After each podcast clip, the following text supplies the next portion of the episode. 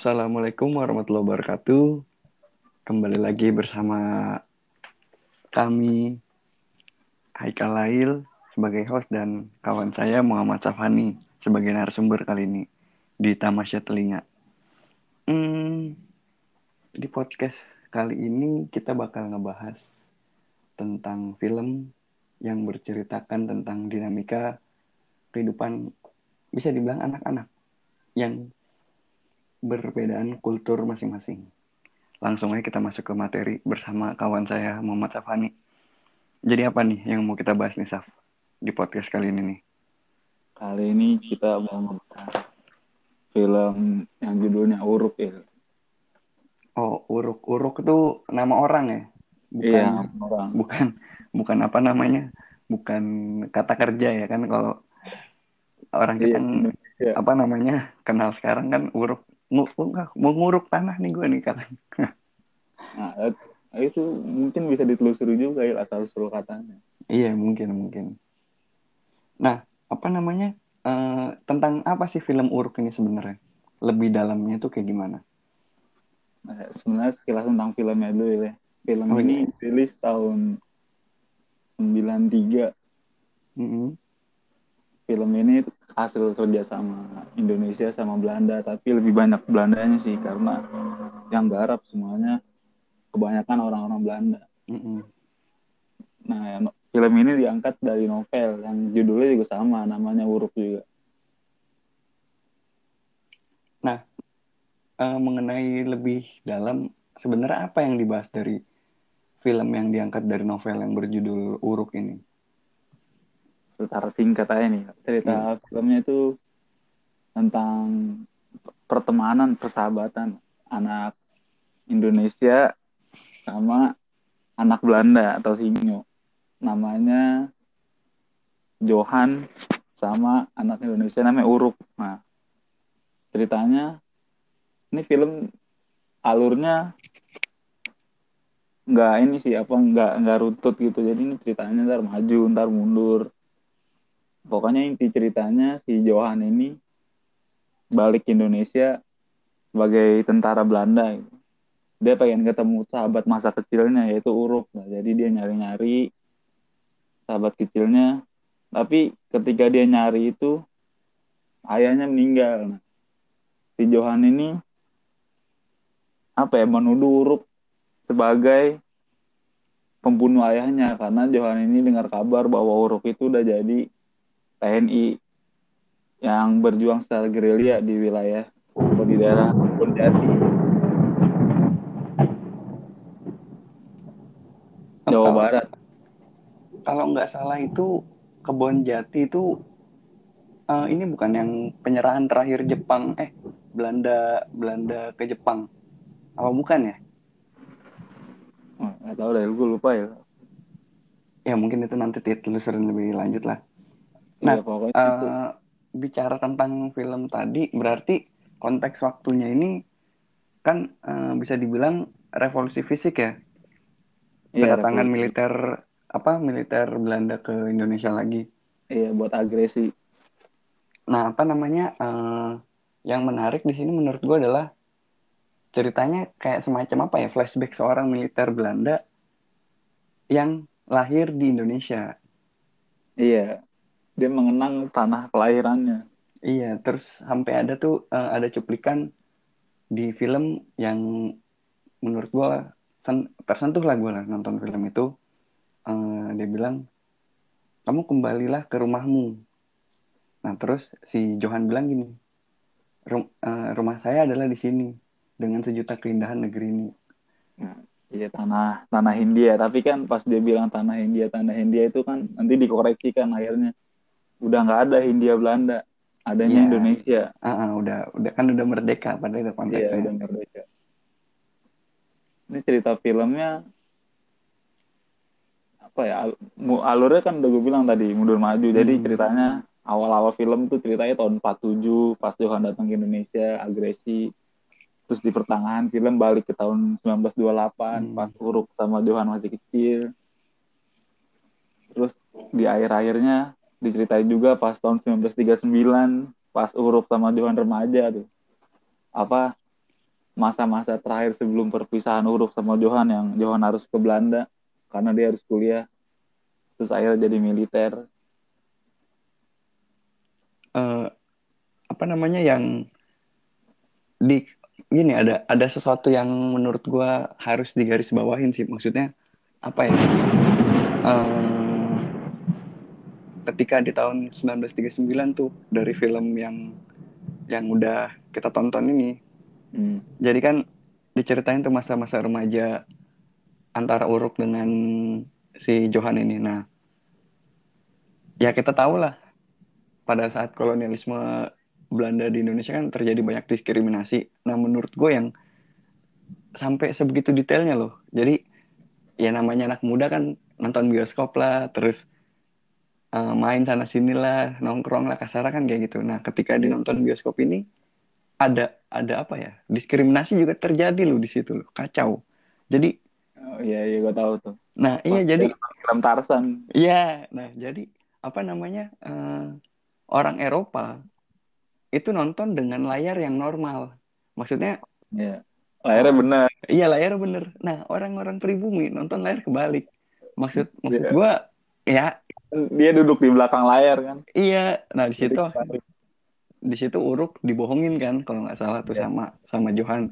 Johan bilangnya mau beli alat tulis. Iya, nah ternyata pas Uruk masuk ke bioskop dan ketika film selesai dia ngelihat Johan lagi nonton di di depan iya di barisan kursi-kursi Eropa iya kacau gitu menurut gua wah gua ngeliatnya miris saya gitu. Iya jadi ada pelajaran juga tuh menurut gua ya. Jadi walaupun orang Eropa ini lahir di Indonesia lama di Indonesia besar hmm. di Indonesia tapi dia nggak bakal bisa melupakan apa ya mentalitas mentalitas Eropanya dia. Jadi tetap aja walaupun dia udah lama bergaul sama Indonesia jadi dia tetap aja. Dia sebagai orang Eropa jadi dia di situ kelihatan kan Johan gimana. Iya maksudnya uh, dan dan di cerita selanjutnya juga apa namanya uh, kebawa lah mentalitas mentalitasnya atau sentimen sentimennya di pihak Belanda maupun di pihak Indonesia sendiri. Yang contoh yang ketika uh, apa namanya uh, si ada salah satu orang Indonesia yang bilang gunakanlah bahasamu sendiri. Maksudnya dari situ aja udah udah udah kelihatan kan bahwa ada sentimen-sentimen uh, apa namanya ras atau kebudayaan itu sendiri sebenarnya ada toko yang keren juga ya di film huruf ini siapa tuh yang orang apa guru gurunya Johan yang dari musik kecil yang besar. Oh iya iya iya iya iya. iya. Nah itu dia keren il. Ternyata secara tidak disangka-sangka dia hmm. itu di akhir film dia mendukung perjuangan Uruk kan. Oh iya. Dia di penyiar radio perjuangan tentara Indonesia. Iya secara istilah plot twist ya. Bisa dibilang plot twist ya.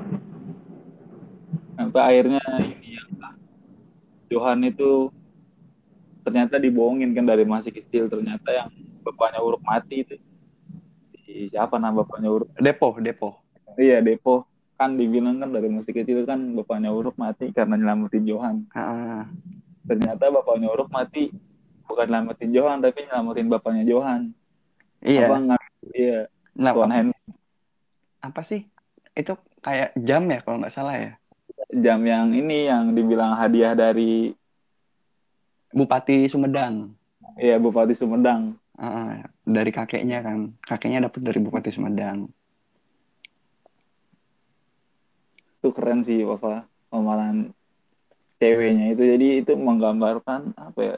Sebagai bentuk penggambaran juga banyak orang-orang Belanda yang ternyata mendukung kemerdekaan Indonesia dengan cara ada yang bergabung sebagai prajurit, ada yang jadi penyiar radio, ada yang jadi perawat juga kan kayak iya yang siapa Rita Rita kan? iya Rita iya. jadi ya itulah jadi nggak selamanya orang-orang Belanda yang kita tahu ini setelah kemerdekaan gak semuanya tetap jahat tapi ada juga yang kayak Rita kayak Lida yang berjuang buat kemerdekaan Indonesia uh, nah radio yang disiarin atau radio yang tempat Rita siaran itu kan dilarang ya sama sama sama pemerintah Belanda ya. Iya dilarang. Karena uh, berisi bahwa apa ya memprovokasi tentara-tentara Belanda untuk pulanglah ke negerimu untuk apa kamu jauh-jauh bermil-mil datang ke sini. Kayak gitu kan. Iya pada iya karena Indonesia udah merdeka juga dia mau ngapain balik lagi? Iya. Hmm. oh ya apa namanya? Ada sesuatu yang menarik sih menurut gue di film ini. Apa namanya? Uh, ketika Johan ini berharap menggebu-gebu ingin bertemu Uruk ya kan? Dan ditulislah surat ke apa namanya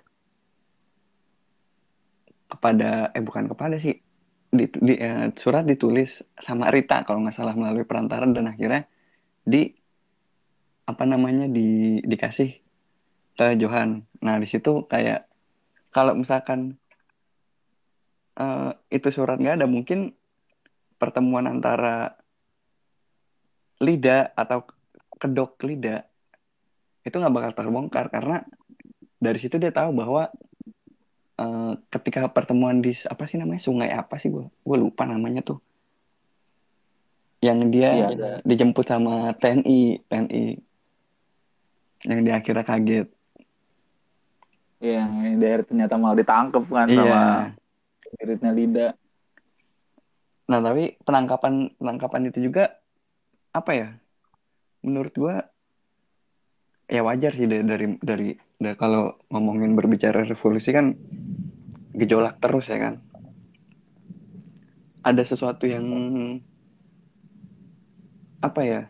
Kutipan dari dari apa namanya? Kutipan dari film ini yang berbicara yang ketika pas sudah di jembatan nih pertukaran pertukaran antara si Johan sama Uruk eh bukan Uruk ya pokoknya pertukaran Johan dengan 12 tahanan tahanan perang lah yang sama-sama ditahan. Iya. ada kan? kutipannya bagus. Iya. Dia bilang kan Johan nanya ke ke Uruk apakah kita kita masih bisa berteman? Kata Uruk iya. Eh dia bilang apa ya? Belum selagi kita belum sederajat. Nah iya. terus Johan bilang loh emang kita belum sebelum sederajat? Belum, karena untuk menukar satu orang tentara Belanda Belum. ditukar dengan 12 tahanan perang Indonesia. Iya, dan salah satunya Uruk. Iya, jadi di situ kan apa ya? Kelihatan ini ketidaksetaraan. Iya. Ini, nilainya orang Belanda itu lebih tinggi daripada nilainya orang Indonesia. Mm -hmm. Oh ya, ada ini, ada ada ada aktor Indonesia yang ah, eh bukan aktor aktris aktris Indonesia yeah. yang yang ikut main juga di sini. Yang ya namanya nggak asing lah buat buat buat kita kita Ayu Azari iya dia masih muda dia. Iya. Jadi dia jadi adiknya Uruk ya, iya. Siapa namanya? Sati kalau iya Sati. Si apa namanya? Pemeran Uruk yang pas udah udah dewasa juga kayaknya nggak asing ya mukanya siapa ya dia tapi gua cari-cari dia ini Anil. Apa? Pemeran uruknya itu orang Belanda oh orang Belanda? Tapi blasteran dia. Hmm. itu kan kan gini. Uh, menurut gua ada ada ada ada tiga ada tiga pemeran lah dalam uruk ini. Yang dia kecil dia remaja nah sama dia dewasa. Nah yang dia dewasa ini yang pas uh, ketemu terakhir kalinya yang pas di pertukaran itu itu gue nggak asing loh ngeliatnya loh. Siapa ya? Tapi kayak itu tetap pemerannya sama ya sama uruk yang remaja. Hmm. yang aktor Indonesia nya di apa yang pemeran Indonesia dikit di film itu yang ada cuman Adi Kurdi Jose Rizal Manua. Jose Rizal Manua hmm. tuh yang jadi bapaknya Uruk eh iya si Depo. Oh ha. ada Adi Kurdi. Gue lupa tuh Adi Kurdi kalau nggak salah yang jadi ini apa yang jadi kapten TNI wilayah Kebon Jati oh oh yang yang ngasih ini ya yang penyerahan ya? Ya yang penyerahan di jembatan itu. Ah. Tadi. ya itu juga nggak asing tuh makanya gue sering ngeliat juga di di film-film Indonesia. Pemeran ini dia. Keluarga Cemara. Iya iya iya baru meninggal dia Ah. 8 Mei. Ya kemarin kan tuh. Iya. Oh ya eh, apa namanya? Film Uruk ini bisa ditonton di mana nih Sab? wah di di YouTube ada nih ya. Terjemahan Indonesia lagi Oh iya sih ya maksudnya dari klik film. Hmm, ya biar bisa pada ngakses ya ya istilahnya YouTube ada mempelajari sejarah dari film lah. Iya belajar. Ya seru belajar sejarah dari film ya lebih gampang. Ya iya dan asiknya gini Sab ketika kalau menurut gue ya ketika lo belajar sejarah dari film itu yang pertama lo dapat pengetahuan tentang sejarahnya itu sendiri. Nah yang kedua adalah apa namanya eh lo bisa ngelihat gimana kondisi-kondisi yang ada pada saat itu digambarkan ya oleh oleh sang sutradara. Jadi kayak misalkan bangunannya terus bagaimana cara pembuatan kayak di film Uruk ini jembatan yang direvitalisasi dan segala macam segala macam. Maksud gue menarik. Nah terus juga ketertarikan gue apa namanya eh, nonton film-film yang bertemakan jadul itu dimulai pas lagi gue nonton pertama kali gue disaranin sama temen gue tuh ada nonton film Janji Joni nah di situ dia bilang gue film itu. Janji Joni itu bercerita tentang ini apa namanya eh, bioskop ketika sebelum adanya yang kayak sekarang lah sebelum secanggih sekarang. Nah jadi yang gue perhatiin di situ adalah gi- gimana tata letak Jakarta nih pada saat eh, tahun-tahun itu gimana bangunannya, gimana gaya kehidupannya dan mak- maksud gue dari situ kita bisa nelisik oh ternyata kayak gini ya kondisi Jakarta pada saat itu. Belum seruat sekarang kayak gitu. enak ya nonton film sejarah itu apa ya mempermudah kita berimajinasi. Iya. Karena kalau kita baca buku nih itu kita kan apa kan sejarah kan ada apa ya menggambarkan peristiwa masa lalu. Mm. kalau baca buku kan susah tuh kita ngebayangin iya. Tapi kalau dari film ini kita apa ya iya tuh mempermudah imajinasi. Contohnya kayak kita tahu lah tahun segini tuh pakaiannya gimana gaya hidupnya gimana. Diwakilkan oleh sutradaranya ya. Diwakilkan sama adegan adegan Iya. filmnya. Nah, eh, ini kayaknya udah udah habis juga nih apa namanya pembahasannya. Atau ada yang mau lu sampein lagi, Sap? ada menurut gua ada satu kutipan yang masih gue ingat tuh dari bapaknya Johan Hendrik Kenapa? yang waktu apa ya gue lupa tuh adegannya pokoknya bapaknya bilang gini jangan main sama anak kampung itu lagi apa Oh iya iya Iya. nah iya nah kalau ngomongin kampung stigma kampung kan sampai sekarang kan gimana ya masih nggak beda jauh lah sama pandangan kampung masa kolonial Iya. orang-orangnya gimana terus kayak kehidupannya gimana nah buat kampung sendiri kalau secara singkat sejarahnya gue baca buku dari buku Batavia yang karangan Hendrik E. Niemeyer Hmm. itu kampung itu muncul karena adanya kelompok-kelompok orang dari suku dan etnis yang sama Mm-mm. Nah, itu kampung itu dibuat oleh Belanda buat mempermudah pencatatan dan pendataan penduduk di tanah koloni. Mm-mm. Jadi kayak contohnya di Jakarta banyak lah kampung, ada kampung Melayu, orang Melayu, kampung Bandan, orang Banda. Terus ada kampung Bali. Ada juga yang depannya nggak pakai kampung tapi banyak ditinggali sama orang-orang dari etnis tertentu kayak Manggarai itu dari orang-orang Manggarai. Kayak gitulah. Tapi ya itu yang gue bilang tadi jadi kampung itu tetap punya stigma buruk kan sampai saat ini. Kayak kalau kita nyebut orang kampung itu gimana kesannya. Jadi film ini tetap mewakilkan mentalitas-mentalitas kita orang-orang sekarang gitu dengan menyebutkan orang kampung jangan main sama orang kampung. Terus nyuruh Johan juga jangan sampai main ke kampung. Itu kan kayak gimana ya? Apa mengkerdilkan dan mengecilkan orang-orang kampung. Padahal di kampung itu banyak pelajaran-pelajaran banyak kehidupan-kehidupan yang orang kota itu nggak pernah temuin atau nggak pernah tahu. Tuh, ada lagi nggak yuk? Uh, gue sepakat sih sama apa yang lu bilang tadi. Jadi seakan-akan kita ini uh, masyarakat kota lah atau masyarakat metropolitan menganggap bahwa mereka lebih maju ketimbang orang orang-orang yang tinggal di kampung.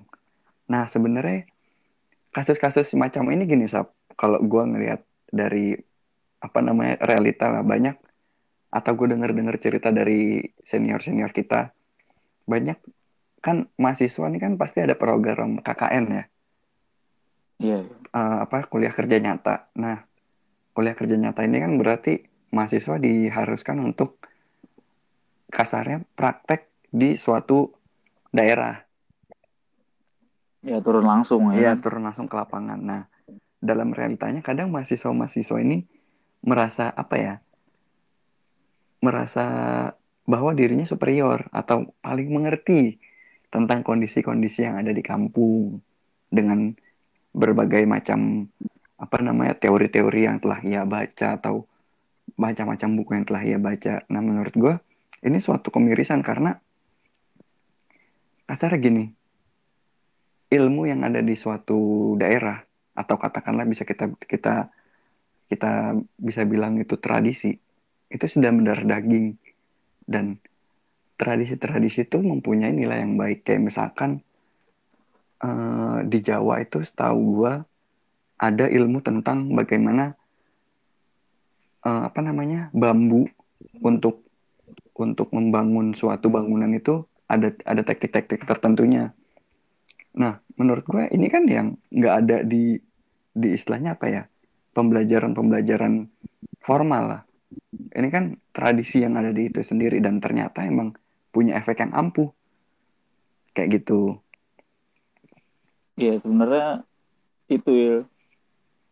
Kam, apa perdesaan atau kampung itu sebenarnya mempraktekkan teori-teori yang dibuat sama pemikir-pemikir. Jadi kayak misalnya orang cuma bisa bikin teori jadi pemikir sebenarnya prakteknya itu udah lama dijalanin sama orang-orang di pedesaan orang-orang di daerah iya sebenarnya kan pemikir itu juga kalau ngelihat kalau pandangan gue ya hmm. itu kan mendefinisikan mendefinisikan apa yang terjadi kalau ngomongin apa ya tadi kekayaan lokal apa lokalitas itu hmm. gue baca buku tuh Guns Germs and Steel karya Jair Jair Jared Diamond dia nulis di situ dia kan meneliti di tanah Papua hmm. gitu. Dia sebagai orang kota kaget karena dia kan ahli apa ahli biologi, hmm. geografi sekaligus sejarawan juga. Menurut dia orang Eropa itu hebat-hebat kan hmm. dengan banyak teknologi apa-apa. Tapi ketika dia pindah ke dalam hutan atau pindah ke dalam pedesaan atau ke tempat yang belum pernah dia singgahi sebelumnya, dia jadi orang asing di situ. Kehebatan kehebatan.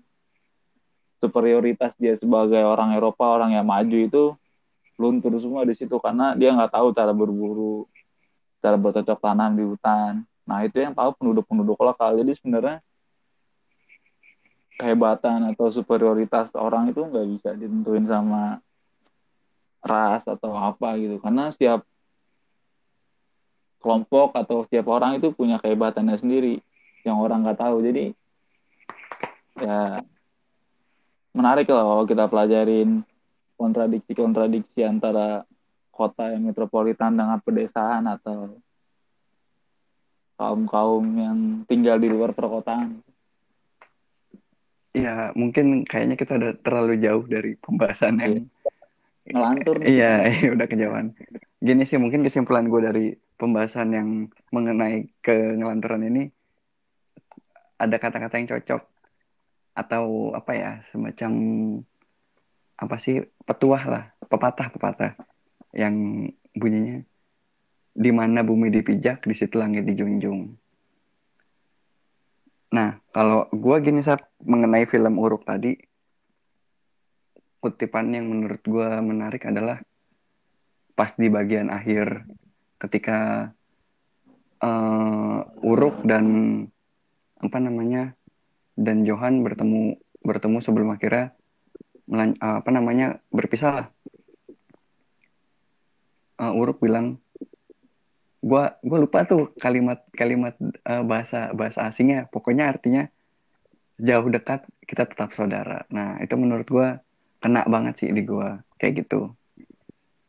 Iya karena persahabatan gak bisa dibatasi nama apa pun ya. Yoi, apalagi di masa yang kayak gini kan lagi masa pandemi. Iya, lagi lagi maksudnya kita nggak boleh keluar untuk yang tidak berkepentingan dan nggak boleh atau menjaga jarak lah kita lah. Iya. Nah, gue gua ini apa? Menjaga jarak itu gue pendukung ini gue. Gue pendukung kalimat physical distancing bukan social distancing. Karena yang dijarakin kan fisiknya bukan sosialisasinya. Iya. Iya, jadi gue mendukung physical distancing. Ini gue ngelantur aja malam-malam. yang penting berjarak ya sama orang ya. Iya. Apalagi sama yang itu. Waduh. Nah ini kita ngelantur aja.